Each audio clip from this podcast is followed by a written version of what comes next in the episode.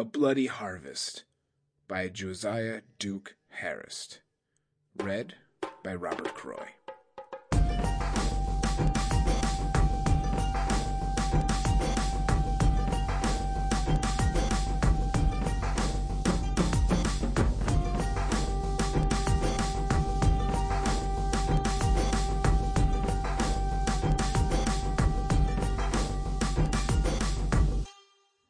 Sun rose crimson over the river, casting everything in its scarlet hue.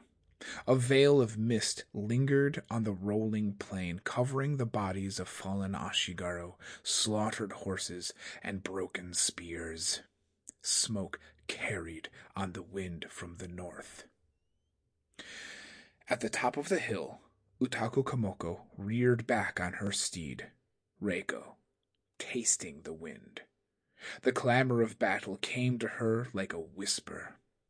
She charged down the hillside, fixing her eyes on the line of lion clan Ashigaru, locked in battle by the riverside. Drawing her mother's katana, she tore through their ranks, leaving a spray of red in her wake. Two, five, ten, she trampled the fresh-faced man, screaming under Reiko's hooves. A pair of battle-worn soldiers leveled sharp spears at her mount's chest, and would have run Reiko through had she not banked a hard right to shatter the formation of another cadre of warriors. Kamoko tasted blood. The death cries of the Lion Clan troops sounded in her ears, dissonant and clear and perfect, as the other battle maidens thinned their ranks.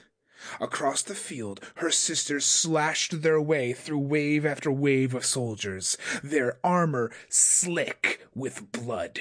A sharp, clear whistle pierced the air from across the battlefield. Three sudden trills in quick succession. Kamoko's jaw clenched as she gripped the hilt of her blade tighter.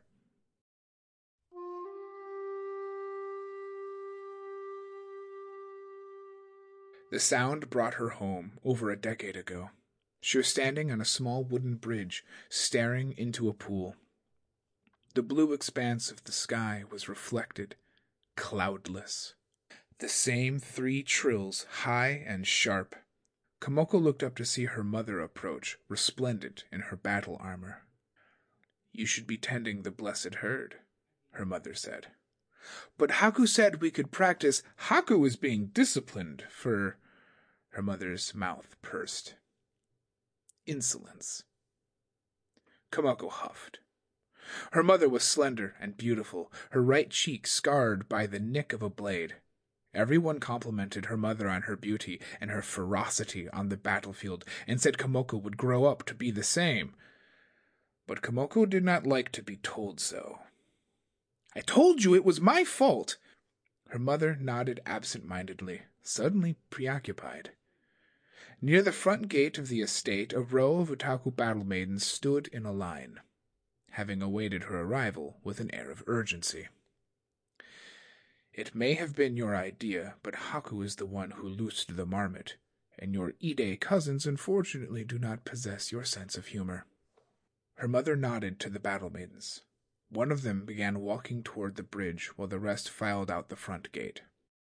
Tending to the steeds is both your penance and your duty, her mother said firmly. Kamoko's hands balled into fists at her side as she stared back down at the reflecting pool. Kumisama? She heard the low, clear voice of the battle maiden.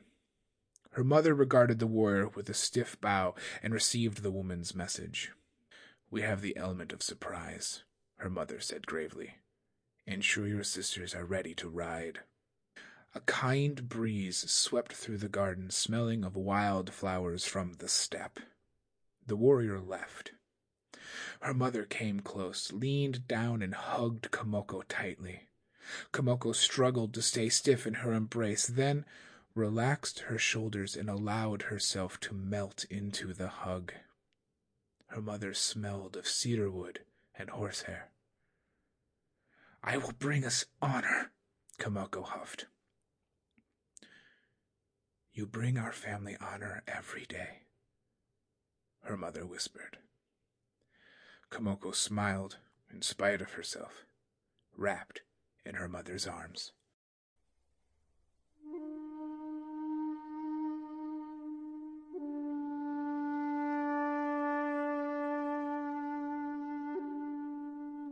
The scene of bleeding, desperate battle played around her by the riverside. Kamoko's face was streaked with blood and soot, her pulse ringing in her ears as blade clanged against blade.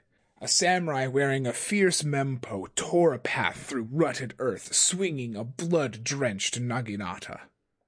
Like the wind, Kamoko smiled grimly. Coiling her legs, she launched herself out of the saddle toward the samurai. His angry mask met her gaze as he swung the unwieldy polearm out, ready to skewer her.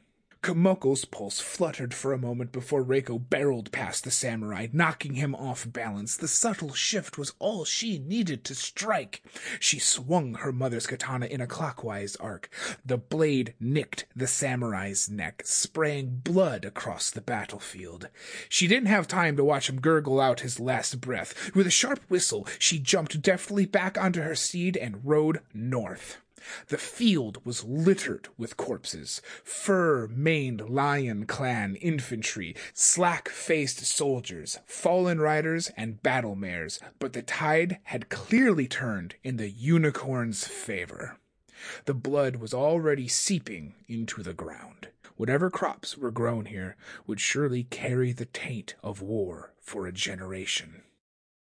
Upriver, the lion had commandeered a small farming village. Their best warriors had poured out of the dilapidated buildings to die at the hands of Kamoko and her sisters. She saw a trio of battle maidens skimming the edge of the battlefield, cutting soldiers down with their blades. A surge of pride welled up in her heart and emerged as a smile on her face. The sun in the east reflected in brilliant shimmers on the polished armor of scores of fallen Ashigaru. Get! She goaded Reiko on, past piles of dead, following the black sand of the river north to the village. The Lion Clan Mon hung from the eaves of rooftops, rustling in the breeze. Scattered across the field, mounds of discarded helmets and dirt shored up the bases of several rigid unicorn banners that flapped in the wind. Beyond the village, scores of lion tents stood in neat rows in the fields beyond. No stir of movement showed in the village itself. Following the broad, muddy road into the village, Kamoko drew a breath. Dirt sewage, bricks of mint and tea leaves, the scent of earth. Stay here, Reiko. Kamoko ran one hand down her mount's neck. Reiko tossed her head in reply, but stayed in place. Kamoko dismounted and walked past empty huts, each hung with the Lion Clan Mon. The houses were eerily silent. A breeze stirred prayer flags strung overhead and hung from the windows. This village had paid tribute to the Utaku family for years. Surely the lion had threatened violence if they did not submit. The wide, muddy road was filled with footprints, hoof prints, and wagon tracks. Had they completely evacuated? She followed it into a cluster of tall, older buildings. An izakaya door hung open like a slackjaw. A heavy wind rolled down the street, snapping the lion banners. A veil of clouds invaded the sky overhead as the dread silence returned. Kamoko kept one hand on the hilt of her mother's katana, every fiber of her being drawn like a bowstring. She was not alone. A sudden movement. Three sharp trills sounded from up above. A dozen Lion Clan Ashigaru emerged from shadowed doorways and hidden alleys. The one holding a bone whistle fringed with a mantle of leonine fur stood up from his perch on the balcony. Their leader, a large, scarred man with an imposing beard, stepped forward. Stand down, he said. She drew a sharp breath.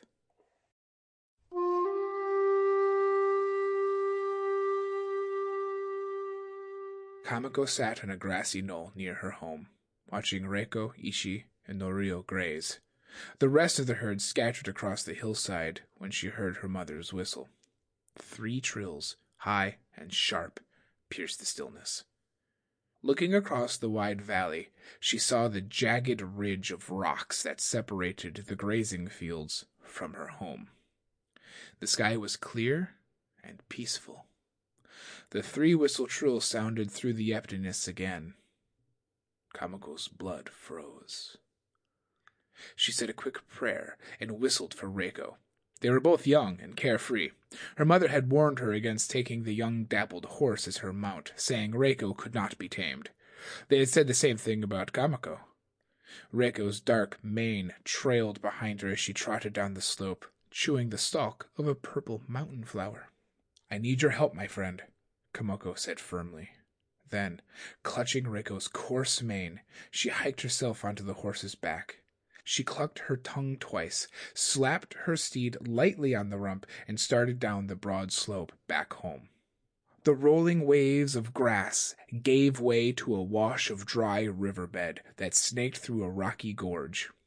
The wind hissed through the tight space, whipping strands of her hair across her face. It carried a stale, bitter scent. Kamoko's cheeks flushed as she breathed it in, a mix of cedarwood, horsehair, and something she couldn't place. She rounded the final outcrop to see her home just as she had left it. Her mother's attendants stood in a line in front of the gate as several battle maidens limped back along the main road toward their encampment nearby. Kamoko's ears rang with the sounds of imagined battle. Metal upon metal, death cries. Haku stood at attention with her mother's attendants. His face was bone white. No, no, please, she whispered, urging Reiko on.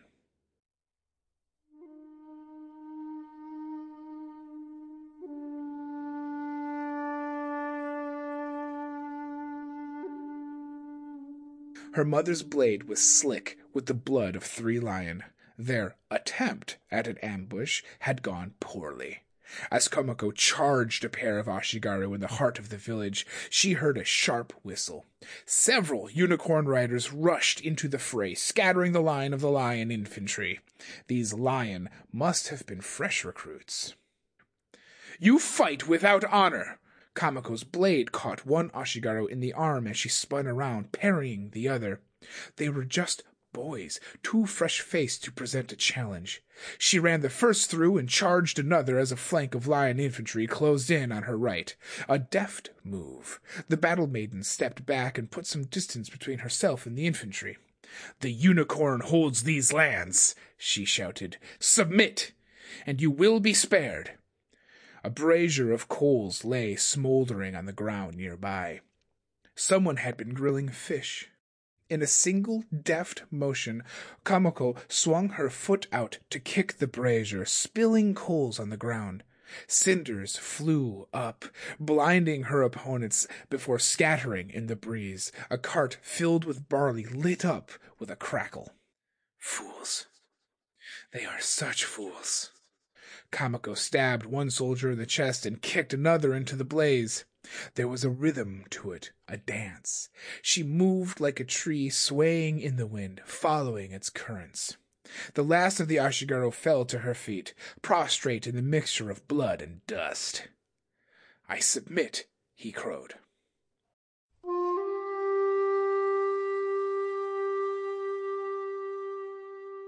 Kamoko's throat tightened, went dry as she dismounted and stood at the entrance of her home. Several lion samurai approached on horseback, each veiled in a mantle of blood soaked fur. The leader slouched, favoring her right side as she rode. Kamoko blinked back tears. Utaku Kumi fought with honor and slew five noble lion samurai in her final breath, said the lion. Haku sank to his knees as the leader dismounted and untethered her mother's armor and weapons from a travel satchel. The lion samurai fumbled with her mother's armor, lost her grip, and let the pile of metal fall on the ground with a rude crash. Her mother's daisho lay in the dust, the wakizashi half drawn. A bloodied scrap of yellow gold silk caught on the blade told the story of her death. In her mind, Kamoko walked past a gallery of wartime horrors gutted horses and samurai, bloodied spears, burning homes, to the heart of the skirmish where her mother had died. A line of blood ran down her mother's perfect chin, and her neck lay open as a sluice. The hands that had held her just hours ago were cold and knotted. Her body was an empty house. Her spirit was gone. The lion samurai bowed as Kamoko leaned down and picked up her mother's katana. The grave silence was broken by Haku, sobbing softly into his hands. The lion tore out your throat, mother. The attendants, the gate, Reiko, Haku, her home. All faded away. Nothing mattered. The Lion Clan had taken the best thing from her. She clenched her jaw, drew the blade to eye level, and swung her mother's katana in a wide arc. The lion deflected the blow with an exhausted air. The battle is over, the samurai said wearily. Do not waste your life. She felt her eyes sting with hot tears. The battle has just begun.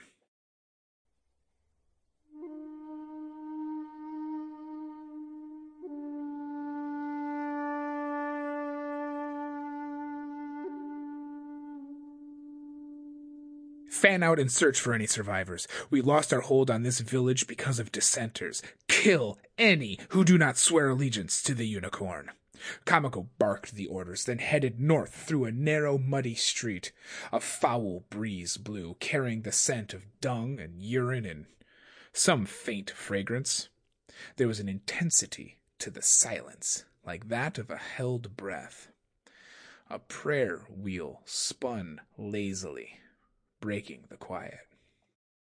Her armor was scored with scratches and splattered with lion blood. To her right, a dilapidated house stood with a tattered lion banner hung over an open door. She smelled sweet roasted meat. Come out! She stood at attention, hand crossed over her waist to rest on the hilt of her mother's katana. I am Utaku Kamoko of the Unicorn Clan. We have liberated your village from the Lion Clan. Submit or accept the consequences. A minute passed with no reply. Very well, Kamoko shouted. I have no choice but to come inside. If you resist, you will reap the harvest of your defiance. Tightening her grip on the hilt of the katana, she crossed over the threshold. A small bundle of energy tackled her as she stepped inside. A young girl of about twelve lunged at her from the side, stabbing at her chest and back. A small boy screamed from somewhere in the dark room. Do not resist! Kamoko knocked the pommel of her blade against the girl's chest, pushing her away. The young boy, presumably her brother, wailed openly on the floor. Get out of our home! seethed the girl. Her tone was coarse and low. Brandishing her mother's katana, Kamoko felt her pulse pound slow and sluggish in her ears. A stray fly buzzed lazily in the claustrophobic dim. I would leave you in peace, she replied, but before I do, I must ask you to pledge allegiance to the unicorn. The child spat on the ground in front of her. My family serves the lion. Kamoko's pulse fluttered. The katana felt heavy in her grip. Where is your father? she asked the girl. Dead. And your mother? Dead. The girl spat again. Kamoko's face grew hot. And are there any elders in your home? None.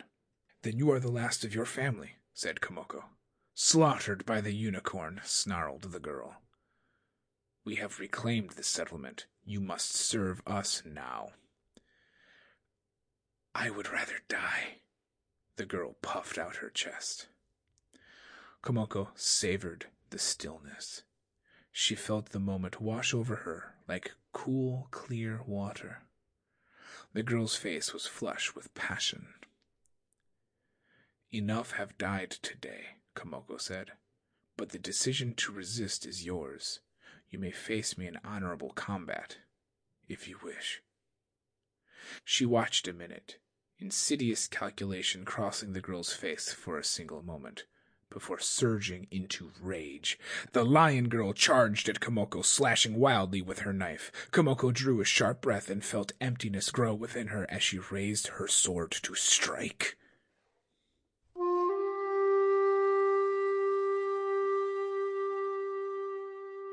Kamoko fell back in the dust in front of her family's estate. Her face bled as a dark violet bruise spread under her eye, her skin scuffed with dirt. The lion samurai stood over her, swaying unsteadily from one foot to the other. One of her mother's attendants stepped forward, then demurred. Enough noble blood has been spilled today, the samurai said. Do not dishonor your family by making me spill more. A slight breeze blew from the north, drawing out her mother's scent. My mother was gutted like an animal. Kamoko looked up and snarled. You have the ferocity of an utaku, said the samurai. Her jaw stung where the samurai had hit her. I must fight for the memory of my mother. The lion choked out a hoarse laugh. And who will bring honor to your mother's memory if you are dead? The samurai drank from a gourd hanging at her waist. Haku let out a sob from behind Kamoko as if to underscore the lion's words. You come from an honorable family. Do not waste your life. The samurai held the gourd out to Kamoko to drink. She waved it aside. If you desire justice, you will not find it. If you desire vengeance, seek it on the battlefield. Kamoko looked up at the lion samurai. Her face was silhouetted, ghostly, in the shade of a cloud. She could not discern her features. To Kamoko, the face was the face of every lion proud, unyielding, uncompassionate. Inside her, a surge of emotion rose up and flooded every corner of her being. Her mother was gone, and she would never see her again, never feel her embrace the wind would carry her mother's scent away. As she began to weep, the lion bowed to her, then hiked herself up on her horse and rode away. The other samurai followed. Kamoko's tears fell in heavy drops on her mother's katana lying on the ground. The sun emerged from behind a cloud reflecting up at her from the blade with dazzling radiance. A pirouette of dust whirled around her in the wind, whispering.